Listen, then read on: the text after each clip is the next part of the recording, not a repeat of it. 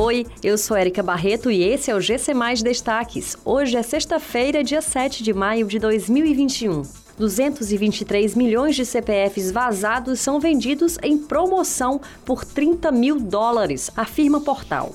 A arrecadação no Ceará cresce em 2020, apesar da pandemia. Ceará terá o primeiro fim de semana sem lockdown desde março. Um hacker está vendendo os dados de cerca de 223 milhões de brasileiros por uma promoção de $30 mil, segundo publicado pelo site Tecnoblog. Além dos CPFs, o vazamento também inclui 40 milhões de CNPJs e dados como endereço, e-mail, telefone, título de eleitor, score de crédito, renda, poder aquisitivo, vínculos familiares e INSS. Segundo o portal, o hacker que está vendendo estes dados separou tudo em 40 partes. Alguns especialistas afirmam que a fonte das informações podem ter vindo de diversos bancos de dados do Brasil. O Ceará contabilizou R$22 bilhões em receita corrente líquida no ano passado, de acordo com o Balanço Geral do Estado.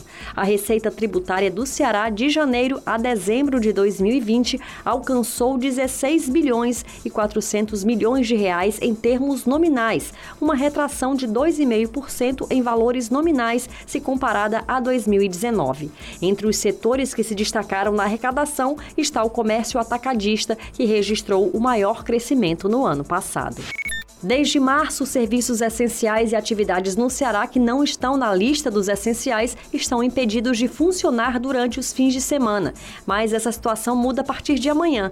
Com a publicação do novo decreto, que começou a valer na última segunda-feira, diversos setores econômicos do Ceará podem voltar a funcionar durante o final de semana. Porém, eles ainda precisam respeitar horários de funcionamento específicos e o toque de recolher, que acontece de 19 horas às 5 da manhã.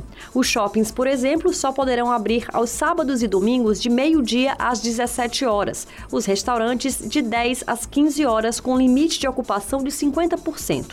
E as lojas de rua também de 10 da manhã às 3 da tarde. Essas e outras notícias você encontra em gcmais.com.br. Até mais!